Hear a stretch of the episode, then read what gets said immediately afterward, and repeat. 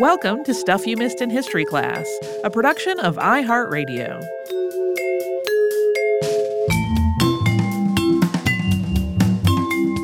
Hello and welcome to the podcast. I'm Holly Fry. And I'm Tracy V. Wilson. Oh, Tracy, I've had Doris Duke on my list for a topic forever. Mm-hmm. I know I've mentioned her to you a million times, and she is very, very interesting. Um, but I was starting to do some prelim reading about her, wondering if it was finally time.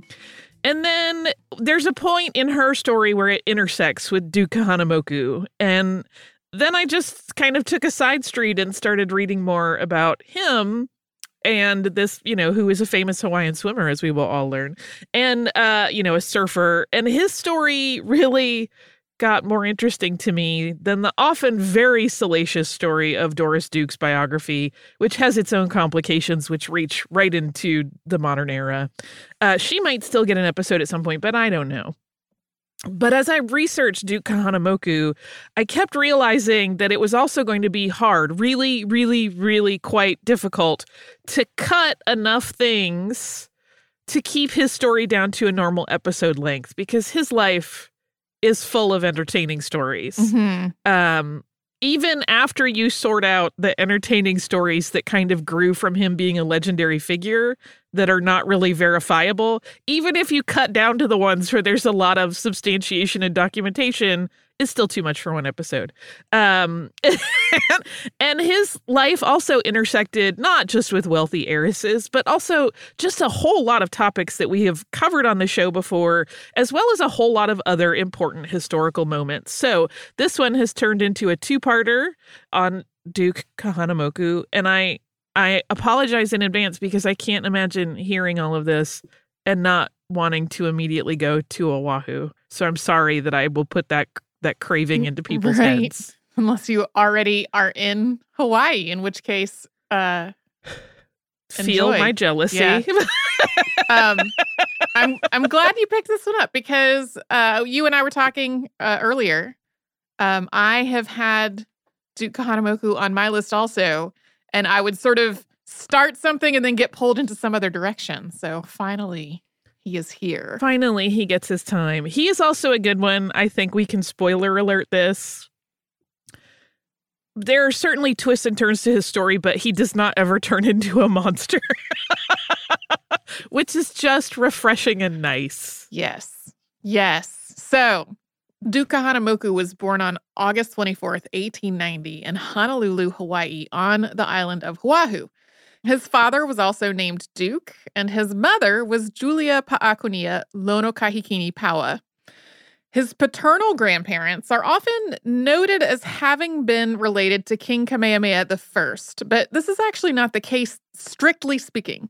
Part of the confusion here is that family is not strictly conferred through bloodline in Hawaiian culture, and there is a link between the Kahanamoku family and the royal family. And if you're wondering how the name Duke as a proper name became part of a Hawaiian family, it is related to that link. So the story goes that when Duke Sr. was born, his parents, who worked in the home of Princess Bernice Pauahi Paki Bishop, asked for the princess to give input on their child's name. It was their connection through their work that gave them an association as what one biographer kind of uh, very poetically called adjunct members of the royal family. Princess Bernice had an affinity for England and for English culture. She had been educated in England. And because Queen Victoria's son, Prince Alfred Ernest Albert, Duke of Edinburgh, was visiting Hawaii around the time of the elder Duke's birth, she suggested that they name him Duke to honor that visitor. So the baby was named Duke Halapu Kahanamoku. He grew up and started his own family and passed his name down to his son, who was the subject of today's episode. There is also an additional link to Kamehameha through Duke's mother's family, which is that one of their relatives was a regent to the Kamehameha line.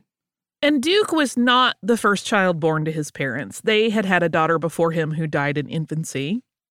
They would go on to have nine children that survived to adulthood, including Duke, and another two who did not. Duke Sr., uh, when Duke was born, worked for the United Carriage Company as a driver and a clerk. And when Duke was three, he and his mother actually moved to land near Waikiki to be closer to her family while his father was in Chicago working as part of the Hawaii exhibit at the World's Fair. So, to be clear, this was not a wealthy family, not at all. But because of the ample fishing that was available to them, which the whole family participated in, including their extended family who all lived nearby, they stayed really well fed. The kids would also dive for coins in the harbor after tourists tossed them overboard from ships. And Duke had, of course, been born in Hawaii when it was still an independent nation. But that would all change when he was still very young. Uh, if you listen to our older episode on the last monarch of Hawaii, Queen Liliuokalani, you know that the monarchy of Hawaii was overthrown by U.S. business interests in 1893. And the events in the years following that overthrow led to Hawaii being annexed by the U.S., which happened with a joint resolution that passed on July 12, 1898. There is, of course, a whole lot to that story, but we mention it here just to primarily contextualize the life of Duke Kahanamoku because as he grew up, he became very much a public figure as a representative of the US and Hawaii on the global stage. So, according to the family story, Duke learned to swim at the age of four, being taught in what his sister Bernice described as the old fashioned method. And that meant that he got tossed over the side of an outrigger canoe and then had to save himself by figuring out how to stay afloat and how to move through the water, which he did. Yeah, they joke about this all the time. That's how we teach joke. kids in our family. It was a joke about learning to swim when I was a kid too. That uh, I don't know that anyone in my family actually did, but it was a, a throw them in and let them learn kind of. Yeah, it's still pretty common. There are lots of people who still do that with their kids. I hope with plenty of supervision. And I imagine in a family as close as Duke's, like they were watching him. But it does sound a little bit terrifying to toss a tiny child over the side of a boat in the middle of the Pacific Ocean. They weren't in the middle, obviously, but still. Um, so, so, as a kid, Duke attended first Waikiki School and then, starting in fourth grade, Queen Kaahumanu Elementary School. He was not really what you would categorize as an excellent student, although he was also not a troublemaker. He was just kind of quiet and he seemed to be daydreaming a lot of the time. He was also pretty quiet at home and really just seemed, more than anything, to want to be outside as much as possible. When he was 14, Duke went to the Kamehameha School for Boys with the intent that he would learn a trade. That school comes with tons of baggage that would be its own episode if we chose to do it. Um, it was organized with the same idea that schools in the continental U.S., like the Carlisle Indian Industrial School, which we've talked about on the show before, worked on.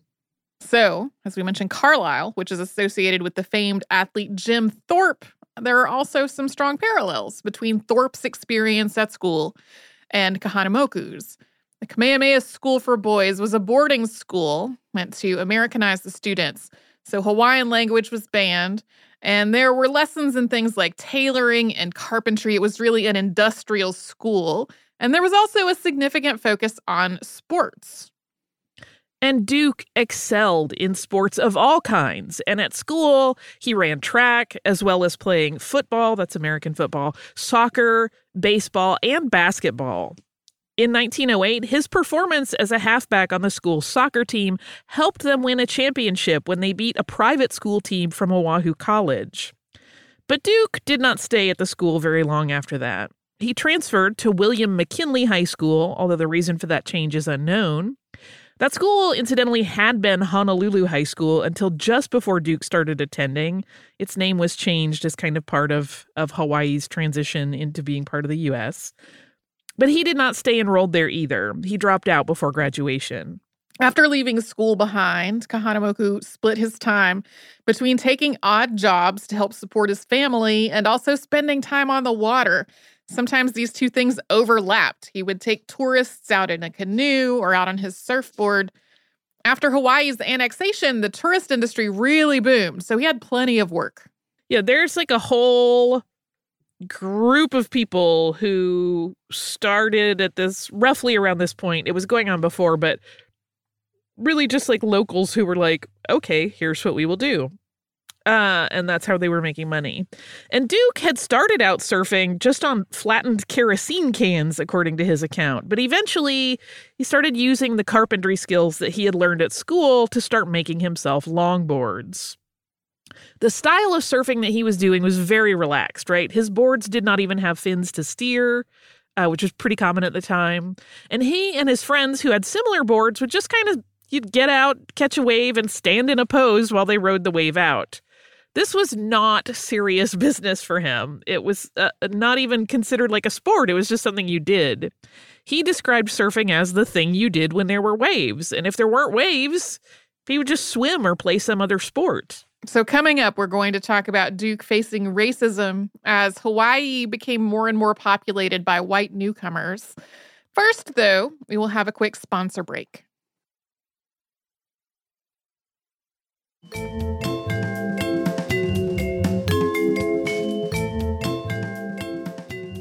Before the break, we talked about how there was a lot more tourism going on in Hawaii, and uh, you know the Duke and his friends were largely making money just by teaching those people how to surf or canoe.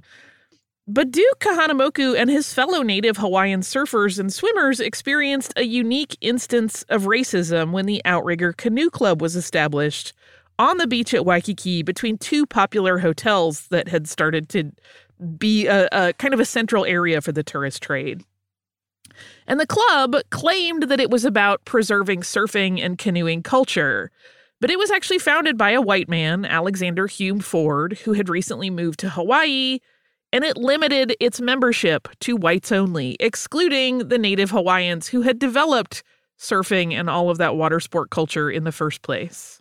So, as if that were not enough, there's a whole added layer of travesty here to some degree as white business interests started claiming Hawaii's land, much of which had really not been owned in the sense that we were talking about owning property today. The ocean was a respite from all of that for the locals because no one owned the water. So swimming and surfing had remained to at least some degree outside of that whole conflict until it was also appropriated Additionally, and to add another horrifying aspect, Ford, in promoting surfing in various publications, even used photos of Duke and wrote as though he were Duke. He used the he used the name Duke Paoa and wrote about surfing from the quote native perspective, which he was not. Yeah, that has caused some confusion over the years where people are like, no, I think Duke wrote those articles. And people are like, if you read this sentence structure, this is not how that man spoke. It is super stilted and weird. um, it is clearly someone trying to sound like a native Hawaiian or what they perceive a native Hawaiian would write like. It's pretty gross. Uh, in response to being excluded from Ford's club, though, Duke and two of his friends, William Cottrell, who went by Newt, and Kenneth Winter, started their own club. There was not a clubhouse here. Uh, the Moana Hotel let them have a little space in their locker room for changing, but really they just tended to meet under a tree on the beach. The dues were a dollar a year, and the club met just about every day. It was named Hui Nalu. Hui means to get together, and Nalu means surf. Hui Nalu excluded no one. And as a consequence, even though it was started as what Duke and his friends called a poor man's club, it actually had a really wide ranging mix of members. So men and women, wealthy people, poor people, Hawaiian people, white people, people from all walks of life joined and swam and surfed together. And they had parties on the beach at night. And they also, it was kind of part of their club's mandate to rescue swimmers when they needed help. Duke also set up rules of surf etiquette that were all intended to keep everyone safe, many of which still exist today. Uh, and he and the other adult members kind of looked out for the younger members and just taught them how to handle waves. It was really kind of this nice community. Swimming was where Duke really gained attention on a wider stage. Although, if you'd asked him what he really wanted to compete in was rowing and sculling specifically. But the barrier to entry there had really been money. He couldn't afford a scull of his own. He had always, effortlessly, been a really strong swimmer. And at the age of 21, he decided to enter a swimming contest that was being held in Honolulu Harbor. This was actually at the urging of Hawaii's Assistant District Attorney, William Rawlins, who was helping to establish Hawaii's amateur athletic union.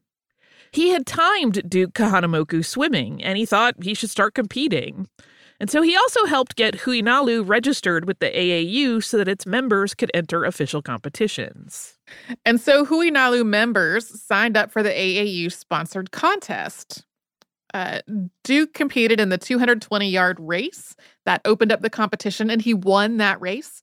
His six man, 300 yard relay team also won. But most famously, Duke competed in the 100 yard freestyle race, and he won pretty easily. Duke would always say throughout his life, and other people would say of him, that he didn't swim as hard as he could necessarily in competition. He just swam hard enough to beat the people in the water with him. But he easily outpaced his main competition in this race on August 12, 1911. His time was 55.4 seconds. The world record at the time was a minute flat. He also broke the U.S. record in the 50 yard swim, even though he had been slow hitting the water. He came in at 24.2 seconds, and that beat the existing record by 1.6 seconds. All of this garnered a great deal of attention. When Duke was asked by reporters in the days that followed what it felt like to be the fastest swimmer alive, he said, I don't notice anything different. But though he was being lauded as the world's speediest swimmer, there were doubts about those times. William Rawlins reported the times from the competition to the head offices of the Amateur Athletic Union. And then officials there thought that the reporting had to be erroneous or that there was some other explanation for Duke's extraordinary time in the 100 yard.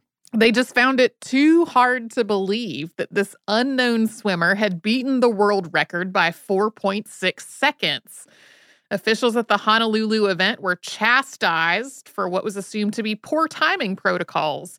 There were comments made by AAU officials that the course must have been improperly measured. Additionally, officials who had never been to Hawaii presumed that the tides must have helped Kahanamoku to his record breaking time in some way. The times submitted by William Rawlins were not accepted as official. And it seems that all of Hawaii was pretty insulted by this snub. There was a huge effort to raise money to send Duke to compete in the National Swimming Championship. They, Hawaii just kind of wanted to prove no, he's legit. Uh, that was something he and his family could never have afforded to do on their own, which is why the fundraising. And just as Duke Surf Club had accepted anyone and everyone, it seemed that anyone and everyone did what they could to help Duke get to the Nationals and all of the steps that had to happen uh, along the way. Money was also raised to send another member of the Huinalu team, Vincent Genovese, who went by the nickname Zen. The thinking was that Zen, who was a very solid swimmer in his own right, would compete, but he was essentially intended as an escort, someone who could handle all of the various administrative needs that might come up regarding Duke's participation in the competition. Duke and Zen, along with tour manager Lou Henderson and trainer Edward Dude Miller, left for California on February 8, 1912, on the SS Honolulu. They traveled by boat to San Francisco and then by train to Chicago, then on to Pittsburgh for the first of many races that would determine whether or not he would make the Olympic team. For a young man from Hawaii who'd only brought minimal clothes and swim trunks, the winter cold was really a surprise and a challenge. He needed a coat, and that was purchased for him by members of the AAU in Chicago. Yeah, apparently they caught him like stuffing cardboard in his clothes to try to insulate himself, and they were like, let's just go to a store. Yeah. we can fix this. Um, cold weather, obviously a very new experience, but even more challenging was swimming in an indoor freshwater pool, which was something Duke had never done in his life. So, with very little time to prepare, he found himself competing in a 220 yard race. He did not do well at all. Uh, he found his legs cramping and his lungs kind of gasping for air. And because of this, the press was really quick to write stories about how the guy from Hawaii that everyone had been talking about was just not all that he was cracked up to be. But once he loosened up, Duke easily won the 50 and 100 yard sprint races. Duke was introduced to University of Pennsylvania swim coach George Kistler, who agreed to train him for free. And up until this point, all of Duke's swimming success was the result of his natural talent and instinct probably also just getting to do it all the time because he lived in Hawaii. He had not had any formal training. So Kistler taught him how to start, breathe, and turn properly in an actual pool setting. Yeah, when you think about like somebody who has always done 100 as a straightaway, and now you go, oh no, you got to hit the wall and bounce back to for the second half. Right. That would be terrifying. Um, but here's the thing he got a lot stronger as a consequence of this training. In one trial, Duke swam in a 200 meter freestyle, and he won, and he broke the world record doing it. This was a surprise because he had actually been kind of slow at the start. He hit the water several seconds late uh, because he still needed some work on jumping into the water from the deck. Throughout his time in the US for trials and then in Europe for the games, Duke Kahanamoku got a lot of attention from the press, and some of it was just unveiled fascination at a brown man in this sport, but some of it was because Duke was really unconventional. He would ask if he could get in the water before races started and just kind of leisurely float around there while his opponents were like on the pool deck being nervous. He would play his ukulele at poolside. He would find a place to curl up and sleep. The number of naps under things we're going to talk about in this episode delights me a lot.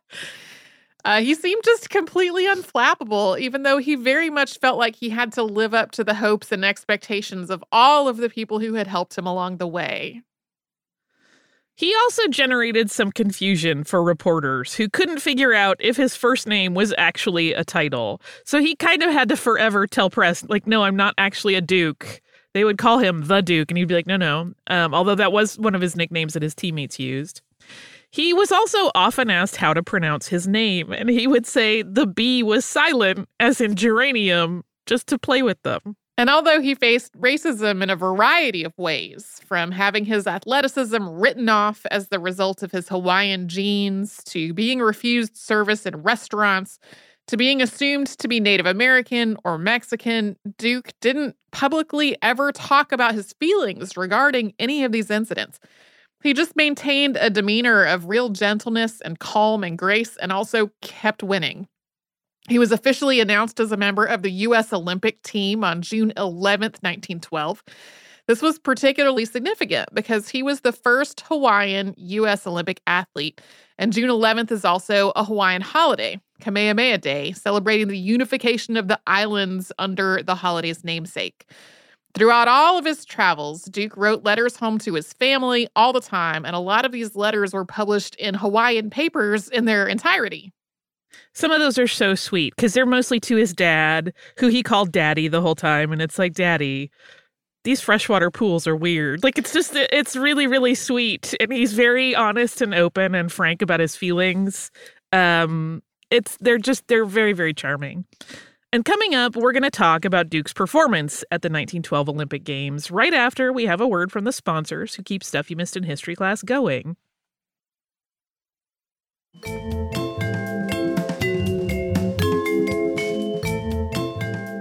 At the 1912 Olympics in Stockholm, Sweden, Duke competed in the 100 meter freestyle and won the gold medal.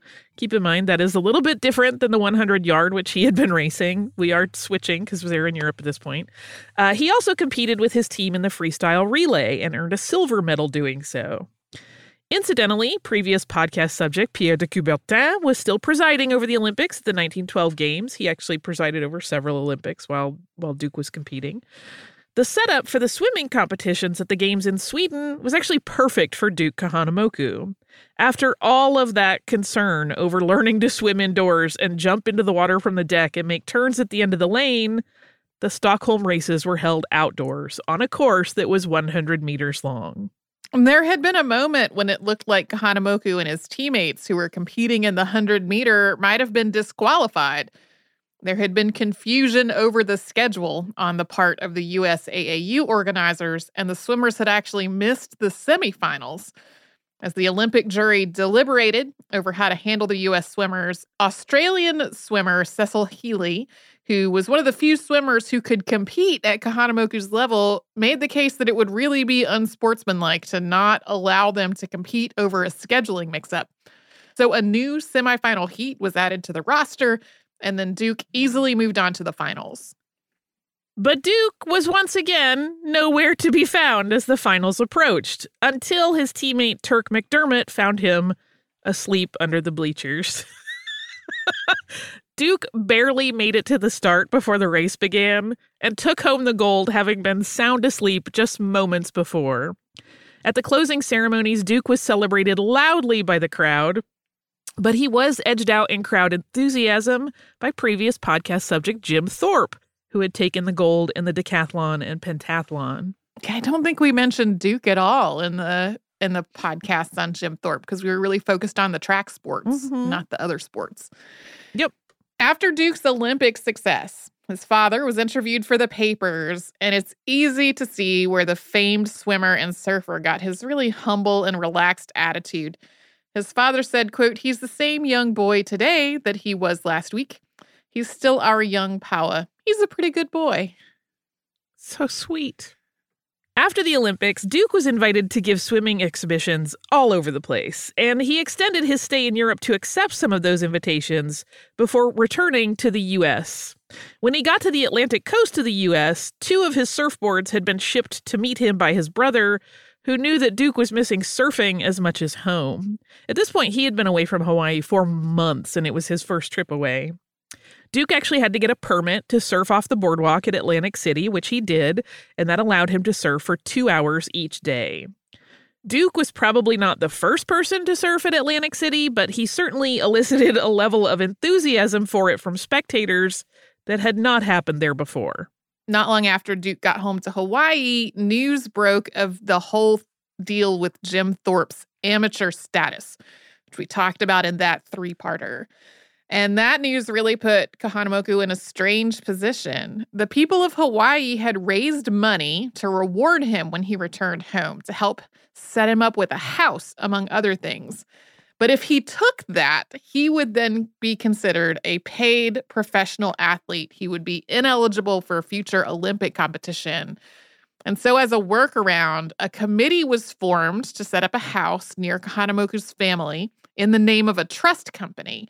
But I mean, in practice, it was still Duke Kahanamoku's house. This did enable him to maintain his amateur status, though. He still needed to make a living, so he took a job in public works as a draftsman. this position was definitely and intentionally more flexible than your average office job, so he still had the time he needed to train. And Kahanamoku still hung out with all his Huinalu pals on the beach, picking up tourist girls under the guise of teaching them to swim or surf. Uh, this got him into some hot water. His name came up in at least one divorce suit claiming that the wife had had an affair with the now famous swimmer. Duke, for his part, seemed entirely unconcerned by such potential scandals and many other whispers of various romantic associations, and he just always maintained that he was just a swim instructor. By 1914, he was sharing surfing with even more of the world. You'll often see claims that no one outside of Hawaii knew about surfing until Duke Kahanamoku brought it to the shores beyond Hawaii. That's not entirely true, though. A friend of Duke's named George Freeth, for example, had left Hawaii to try to make surfing a thing on the shores of the continental US in 1907.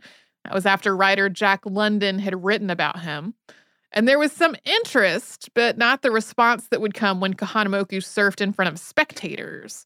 Freeth did gain acclaim for rescuing seven fishermen off the coast of Venice Beach in 1908 when they were caught in a storm swell, though. But Duke, as an Olympic champion on tour, got a lot more attention than surfers who had taken their pastime to new shores before him. Whether he was competing or giving swim exhibitions to show people how to use his kick technique, which came to be known as the Kahanamoku kick, he would also, naturally and in his very relaxed way, look for opportunities to entertain himself. And when he could surf, he surfed. The towering, handsome six foot one Hawaiian riding waves blissfully got a lot of notice. Everyone wanted to emulate that natural cool that he exuded, and surfing was part of that emulation. As a lot of the races that he participated in were along the California coast, the pastime very quickly caught on there. Incidentally, the Kahanamoku kick was unique in its speed. It was a natural method of swimming on Duke's part. Like we said earlier, he didn't have formal lessons growing up, and he had just kind of fallen into this rhythm through his own practice. His arms moved the way most swimmers did. They cycled overhead and into the water. But while his long arms were taking that cycle at a pretty leisurely pace, his size 13 feet were moving up and down really quickly. They did that six times for each arm stroke. And that was what gave him this incredible speed. That footwork had actually come from steering his heavy homemade surfboards as he paddled out to catch waves. Nowadays, this is generally just called a flutter kick. And at the time, the scissor kick, where the legs are separated really widely and then brought together more forcefully for propulsion, that was more the standard. Yeah, he, he always just talked about like I, I just had to get my surfboards out, so that's how I started kicking. Uh, people, there has been speculation about whether swim fins were inspired by his feet, but that is completely unsubstantiated. In December of 1914, the first official surfing exhibition was hosted at Freshwater Beach in Sydney, Australia. Duke was the main attraction. And Duke also left his pine surfboard that he had made while he was there in Australia at Freshwater Beach. It weighs 80 pounds, so it's quite substantial. If you've done any surfing yourself, you've probably had a board much lighter than that. Uh, it was eight and a half feet long and two feet wide, and it remains there as part of the collection of the Freshwater Surf Club. Duke had at this point become an icon of water sport culture. And for almost 20 years until the 1930s, he was sharing his love of swimming and surfing all around the world. And this spread interest in the sports around, but it also was a significant part of the growing tourism draw for the Hawaiian Islands. And that's where we'll end today's episode. Next time, we will pick right back up with Duke being an ambassador of water sports and Hawaiian culture. We'll do a little gear shift for listener mail. Okay. We'll talk about Isadora Duncan, but only a little. Um, this is from our listener, Eric, who writes Thank you for your great podcast on Isadora Duncan. Since I had only dipped into her autobiography and had grabbed bits and pieces of her life from many other sources, including two film biographies, She'd always come off as a rather eccentric figure, certainly, and a bit shallow. Not. Uh, you certainly aided me in clarifying her life. Thanks for sh- also shining a new light on Paris Singer, who usually comes off as a bit of a cad, and there was that aspect to him. With a father like Isaac Singer, it was probably unavoidable. But he was also a remarkably generous man if a cause took his fancy. Quite a few of the singers could be subjects of podcasts. Uh, and then Eric mentions uh, Singer who uh, was swirled with scandal.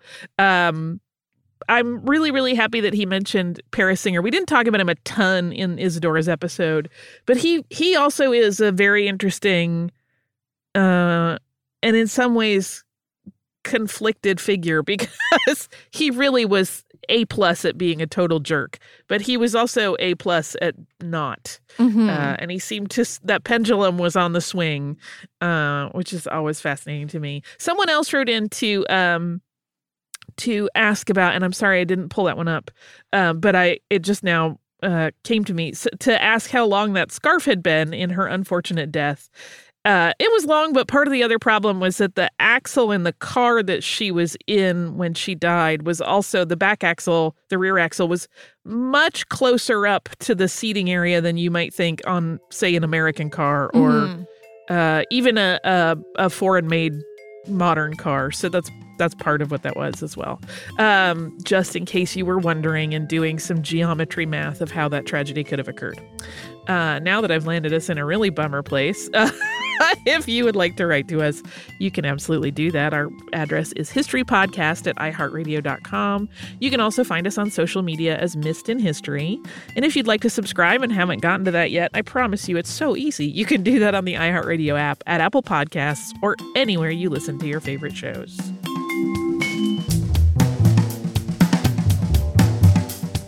Stuff You Missed in History Class is a production of iHeartRadio. For more podcasts from iHeartRadio, visit the iHeartRadio app, Apple Podcasts, or wherever you listen to your favorite shows.